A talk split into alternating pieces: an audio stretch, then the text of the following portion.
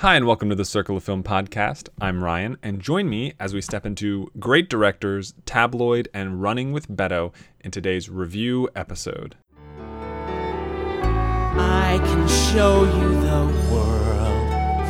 Just take a look through my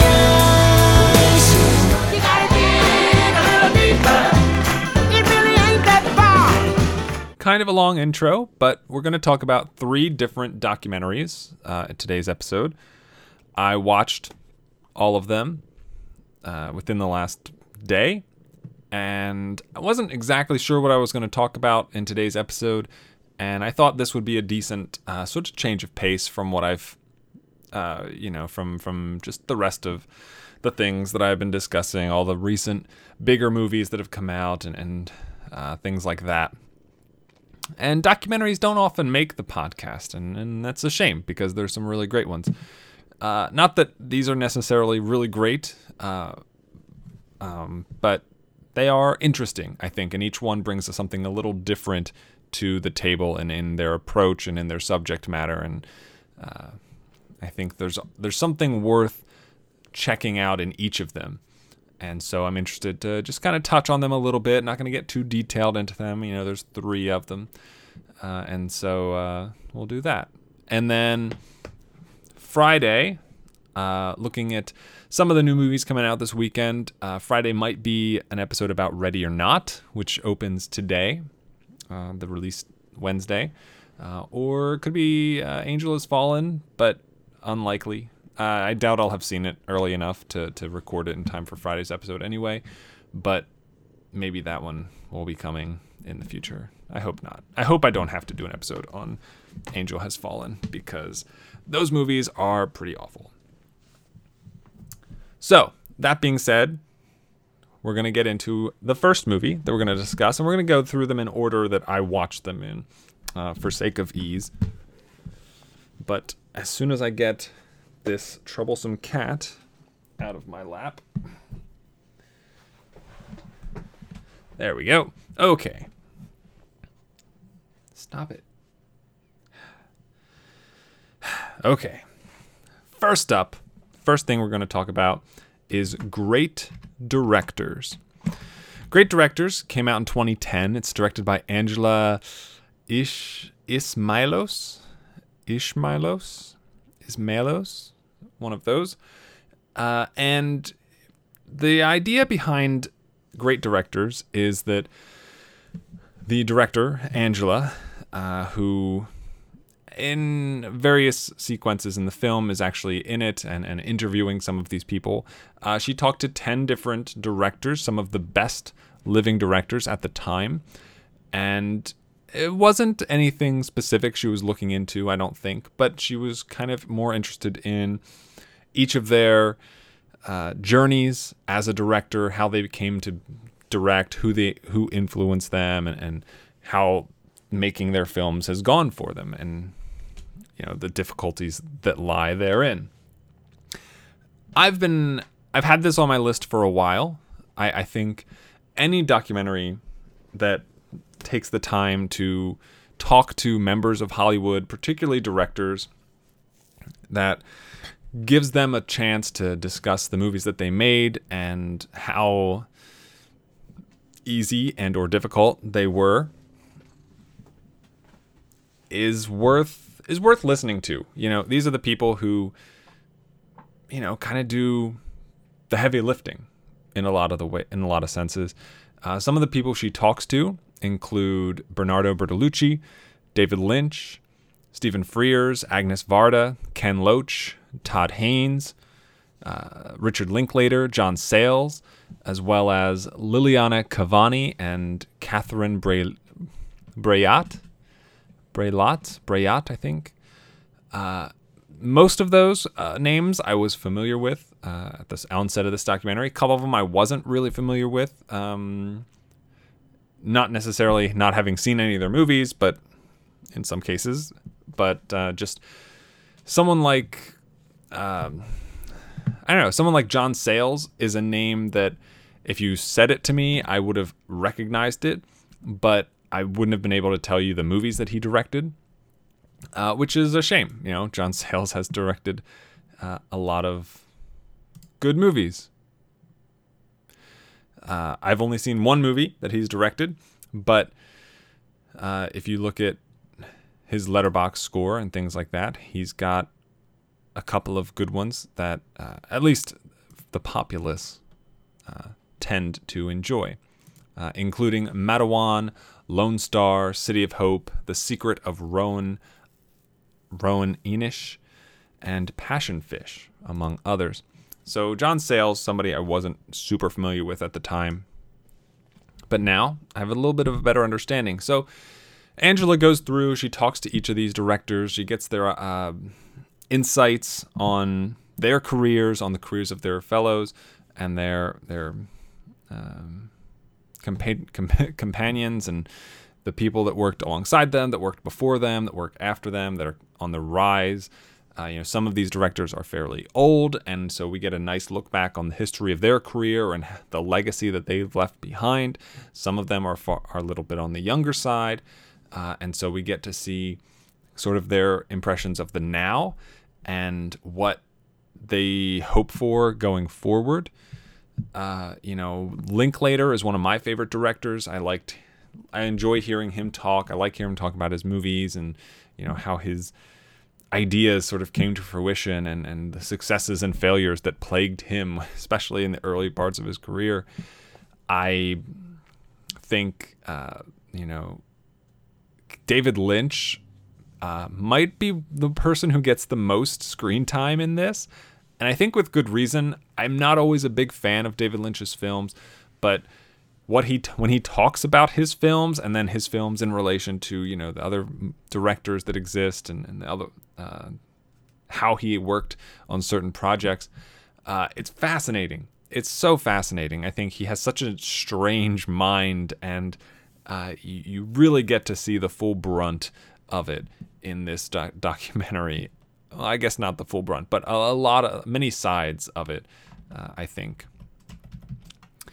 Um, but I, for me, I guess the the the best part of a movie like this, a documentary like this, is when you watch so many movies, when you care about film, and, and you know, I assume if you're listening to this that you care about film to a degree. I, you know, especially given, you know, I'm 27, I, you know, was born in the 90s. I, you know, most of these films that these people worked on, some most of these directors were working before I was even born, and it's tough to find the the it's tough to put yourself in a position of of understanding what was really going on uh, when some of these movies were being made. Even movies made in the 90s and, and even the early thousands, I have a difficult have a difficult time sort of understanding like where these positions are coming from and why a movie was made the way it was and and even if I can understand those things, it's even further removed from the impression of like, man, what must it have felt like to be the first person, to be in part of the first group of people to see something like Memento, to see something like Star Wars, to see something, you know, like the like Titanic. You know, how what must the buzz have been at that time when those movies were out, when when people were getting to experience these strange, wonderful new things for the first time. And anytime there's something that is giving me that small bit of information, that small bit of uh, attachment and proximity to those feelings, to those events, to those expressions, I, I'm so enthralled by it. Uh, documentaries on film, documentaries on uh, directors or actors or particular movies, you know, those are very, very captivating for me. Uh, and just getting to see behind the scenes, getting to see the thought process that's going through someone's head. You know, there's a sequence uh, where Ken Loach talks about his fighting when he was younger, you know, working with the BBC. There's a little bit of a sequence where they contrast working in, in England and working in the States uh, and working for the BBC. And Ken Loach specifically talks about how, you know, the movies that he made early on were very politically driven. Uh, and and I think I think someone says at one point that all movies are, are political, and that could be true. But he specifically talks about you know I made he made this movie because it it means something about this social issue, about this political issue, and it pushes forward an agenda and and how he continues to he wants to see he wants to use his camera he wants to use the media that he's creating and, and the films that he is creating to influence people to show how you can address problems to show how you can you can change someone's views on on you know with just with just a movie with just a movie uh, and then Stephen Frears talking about you know the difference between working in the UK and working in America.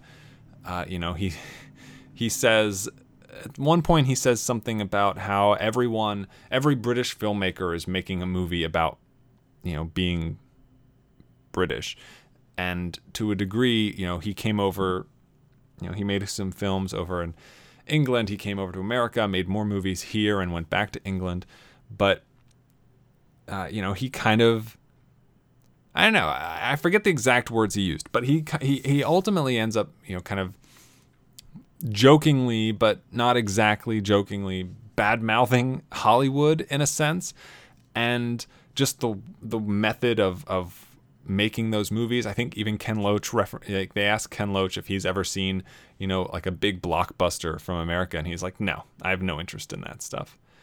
and that's so fascinating and and he admits you know that so many people enjoy those movies you know outside of america and it's obvious you know movies making hundreds and hundreds of millions of dollars made in america but making that money outside of the country. And it's it's fascinating because you know I I I've, i hear all these directors and all these writers and, and actors and people involved in movie making, either not necessarily just through this documentary, but on Twitter and on articles and on interviews and so forth, talk about how, you know, these dozen movies influenced the one I made, or I was really paying attention to this person's role in this movie to, you know, instruct and teach myself to play this character in my movie and I, I always think, you know, man, like these people must watch so many movies. They must spend so much time, you know, learning the craft and and picking up how, you know, all their, you know, competitors and allies and, and friends are working in the industry.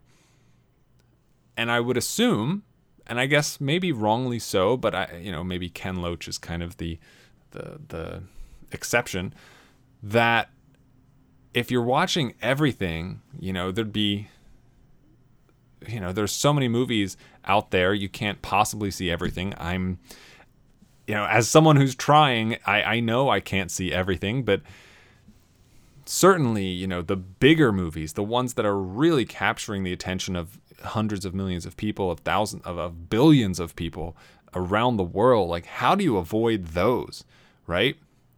like you may have no interest in the MCU, you may have no interest in in Jurassic Park and Jurassic World, but you know these are movies making billions of dollars, and I, it's kind of fascinating that someone could, someone who is so entrenched in the industry, someone who is so entrenched in filmmaking and film and directing, and who you know wants to see wants to use uh, his films for with a political agenda can avoid something can avoid the the films that do reach probably the number of people that he wants them to reach. And so there are a lot of things like that, a lot of approaches, a lot of angles.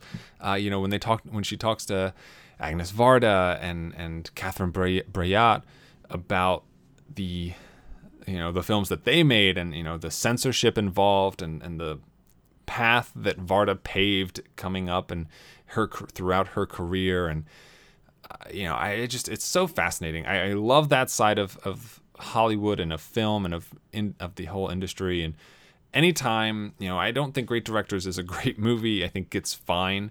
It doesn't really break any new ground, but just just hearing these stories, I think is really interesting. And uh, worth checking out. Uh, all these movies, all three of these documentaries are on Amazon in some form or another, uh, if you're interested. And uh, great directors from 2010. So let's swing way over to the other side of, of documentary filmmaking with Tabloid.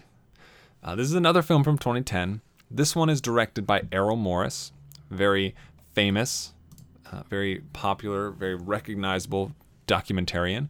He worked on The Thin Blue Line, The Fog of War, The Unknown Known, uh, and others, many other films that he has received much critical acclaim for. He won. Uh, uh, he's won Best Documentary Film at the Oscars. You know, he's he's got a lot going on. Tabloid follows a story that I was absolutely unfamiliar with. I did not know anything about this story, about these people. And so it was quite a ride, quite a ride to experience. The gist of that is the film revolves around Joyce McKinney. If you aren't familiar with Joyce McKinney, she is a former Miss Wyoming beauty pageant winner from many years ago. Uh, and she was charged with abducting and imprisoning a young man uh, at the I mean who was the same age as her at the time, uh, who was also a Mormon missionary. So that in and of itself is a pretty compelling premise, I would say. Morris manages to get McKinney in the present uh, to talk in front of his camera and a couple of other people who were involved throughout the way, and a couple of the tabloid journalists that followed her story from the start of it until decades later.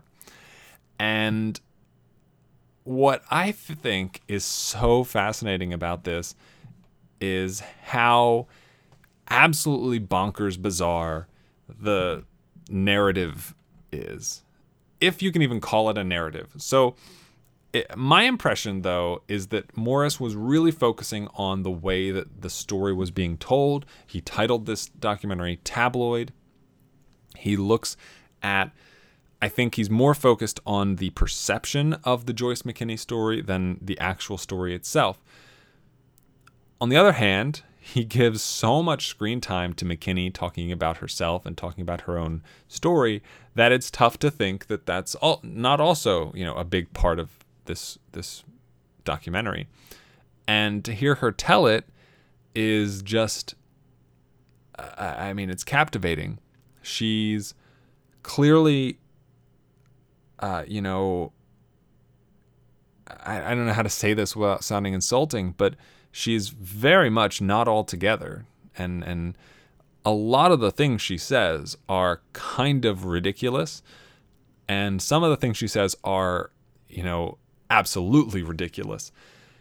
You know, she tells the story, and from her perspective, it was just this man who she was, uh, you know, engaged to marry was, you know, loved her. She loved him, and then his Mormon family, his Mormon friends, and and the church and whatnot took him away from her. She went after him, and they both tried to run away, and this part of the story is maybe half an hour of the movie, maybe 45 minutes. And then we kind of move past it to a greater story, which mostly focuses on Joyce McKinney, who was imprisoned, got out of prison, uh, you know, went all around the world, changed her name, changed what she did. Uh, you know, they find her, do, you know, across in, in other countries doing this, that, and the other thing. They have pic- photographic evidence of her doing things that she outright denies both back at the time and even still today she denies having done. Uh, cloning comes into this story, uh, which it, it, it's fascinating. It's really fascinating from a just jaw hanging open. Where is this going next? And as I've seen a lot of people put it, you never feel like you know what really happened because every time you they, Morris puts somebody else on the screen, it completely changes, you know, the truth of the situation and it, it, it's it's such a br- brilliant and frustrating approach to information. And you know maybe that's that's the point of it at the at the heart of things is information at its at its core is only as good as you interpret it. And McKinney herself is is hardly a reliable narrator in this story. Uh, she might be the most unreliable person in this story, but that's not to say that she's the only unreliable person in this story. There are a lot of people involved in this that uh, you know have different interests at heart. You know, there's a part, uh, a moment where you know two different tabloid magazines are both reporting on the same exact story. One from and and yet they're coming at it from two absolutely contrasting, nothing in common angles. And it's it's how does that how does something like that happen? How is that even possible? How is that remotely feasible to achieve in a you know when you have people literally and physically going to these things and going to these places and talking to these people and they come away with two absolutely different stories it's it, it just it boggles the mind how how something like that could happen and something like that could take place. Um but i i, I don't it's um i know it's so it's off the rails and uh, joyce mckinney every conversation every every interview every moment that she is on the screen is gold. It's absolutely gold. You cannot look away it is really, really fascinating.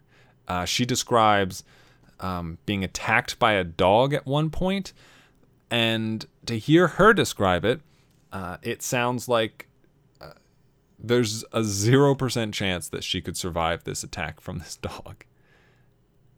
And yet, she looks fine. And, and it just, it's, it's, it's so hyperbolic that you can't even you can't even like take it with a straight face. And and somehow she's able to say it with a straight face. And that in an, you know that adds a whole other layer to to the confusing elements of of this story and and what really happened and if anything happened and and I don't know. It, it's it's really really strange and very very funny. Uh, I don't know. I, I, I think if you're gonna watch one of these three documentaries, this is the one I would suggest. This is the one that's going to be the most enjoyable, the most interesting, the most entertaining.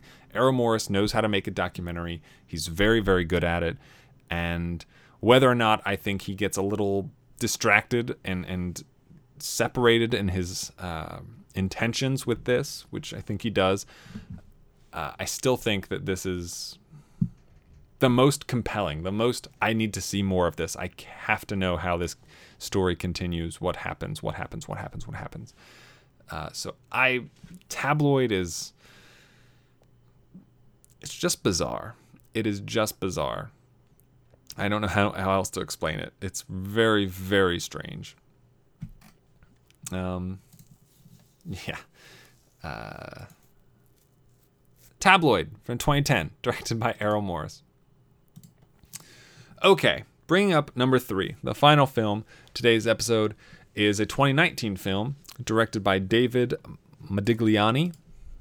Uh, it's the only feature film he's directed. Uh, assume the only documentary, and that's Running with Beto.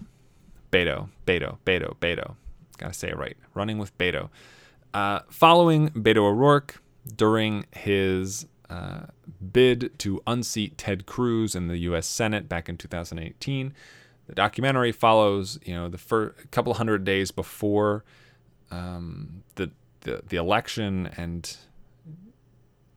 mostly just focuses on the campaign. And you know, they start out with very little name recognition, you know, not really a brand to work with. And Beto goes around and talks to a bunch of people. That, you know, we get to see his grassroots campaign and uh, parts of his, you know his interviews and behind the scenes and, and his family and how this is impacting all these people and some of the people working for him and what they're doing and uh, it's it's pretty I don't know. Eh, On the one hand, I think it's fairly standard stuff. Uh, you know, I don't think there's much in this that if I told you, you, or, or that you know, going into it, I wasn't surprised by. You know, how do you get from effect- effectively being someone who no one knows to someone who actually stands a chance of of taking out uh, someone like Ted Cruz in a Senate from a Senate seat in Texas. You know, like that takes a lot, and to get there, you have to be very, very uh, passionate about your campaign. You have to be very much uh, involved. You have to be on the, you know, out as they say, out in the streets, out, you know, talking to everyone you can, trying to find a connection, trying to find a talking point that can make make your you know put your get your message out there and I you know running with Beto doesn't I, I I feel like it hides some of the warts.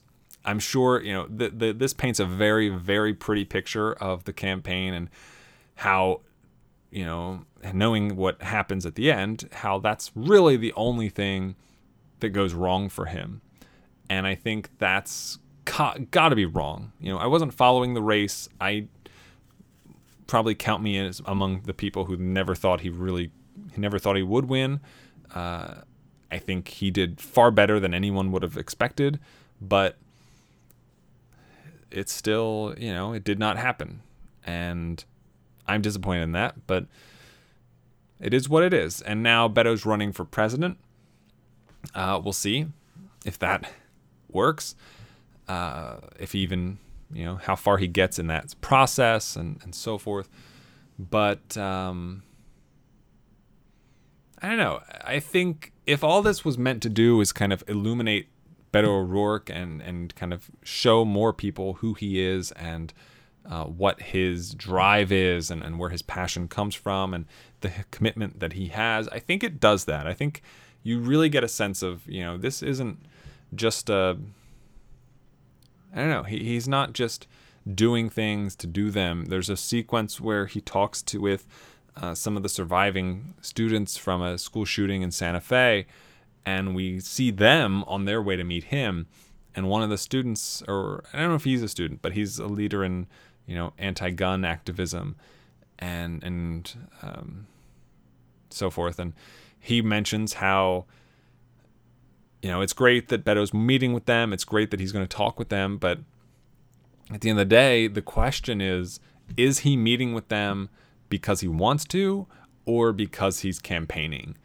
And, you know, I think that's, you know, as much as you want to love the politicians who are very personable, the ones who, you know, you want to love a Barack Obama or you want to love this person or that person, whoever your politician that you love is, because of the things they do and because of you know the way they act. There's always that seeds, those seeds of doubt that these people are only acting that way because they know that it works, because they know that it's effective, because they know that they can, you know, get their more attention out to to what they're doing, and that's a scary thing. That's one of the scary parts of politics. you, you once someone's elected and even in the during the process where they're attempting to be elected you if you don't know that person personally before they've started campaigning you will never know that person personally it i, I sincerely believe that i think even the the strongest and and most res- resolute members of congress uh, of, of any part of politics it changes you. It, it undoubtedly changes you, and you change for it. And so I think Running with Beto tries to show the guy behind all of that to a small degree. And I think that would have been a far more interesting documentary than what we end up getting. But the guy that is running, the guy that we see, and and the guy that you know we see viral clips of, and the guy that you know debated Ted Cruz, and the guy that nearly beat him. It's a nice guy. I'll admit, I, I think he's a good guy. He seems like he's got a smart head on his shoulders, and he genuinely cares about this stuff. But I don't know. I, I think it would have been more interesting to really try to see who he was uh, before, because we really only see him during the campaign and even during his like exasperated home life scenes. Uh, you know, it's all got politics hanging over it. You know, he talks about how he doesn't really watch TV, he doesn't watch news on TV uh, because he doesn't, you know, whether that's Fox, whether that's CNN, whatever it is. And uh, those are the moments that sort of pick at it, sort of, sort of touch and, and glance across uh, what I think would have been more interesting as a subject. But for what it is, I think there's, I don't know, I, I was into it. I, I think it was okay at best but there is something to be said for showing this side of things, you know, showing.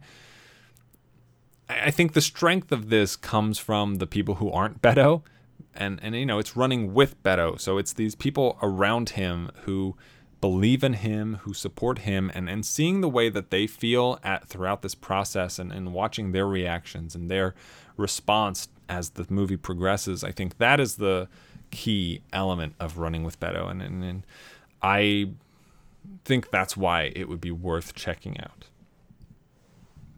So, that is Running with Beto 2019, David Modigliani. Three films, three very, very different documentaries, uh, great directors, Tabloid and Running with Beto. That's it, though. That's it.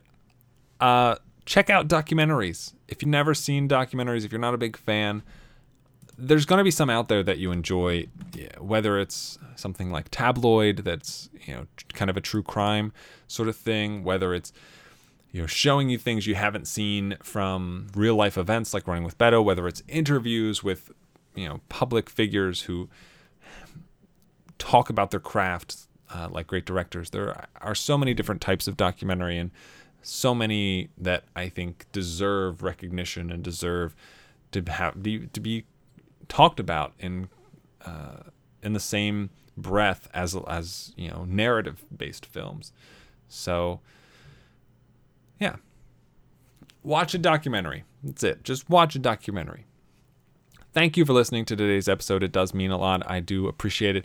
If you would like to find more episodes iTunes, Stitcher, other places where podcasts can be found, or you can head over to circleoffilm.com for all the episodes and other things uh, affiliated with this show. You can find me, get in touch with me write into the show, Twitter at Circle of Film, email circleoffilm at gmail.com, or find me on Letterboxd at Circle of Film. If you would like to support the show, like it, rate it, review it, subscribe it to it, uh, tell people about it. It helps me, uh, and it helps keep the show active and alive. Or if you're feeling particularly benevolent, you can head over to patreon.com slash circle of film and become a patron for as little as 8 cents an episode, uh, which will give you early access to all episodes that have early access to them. Uh, and uh, there's more for more. Thank you once again. And as always, have a week. So long, farewell, I'll be to say goodnight. I know she'll never leave me, even as she fades from view. So long, farewell, I'll be to say adieu. Nothing's really left or lost without a trace.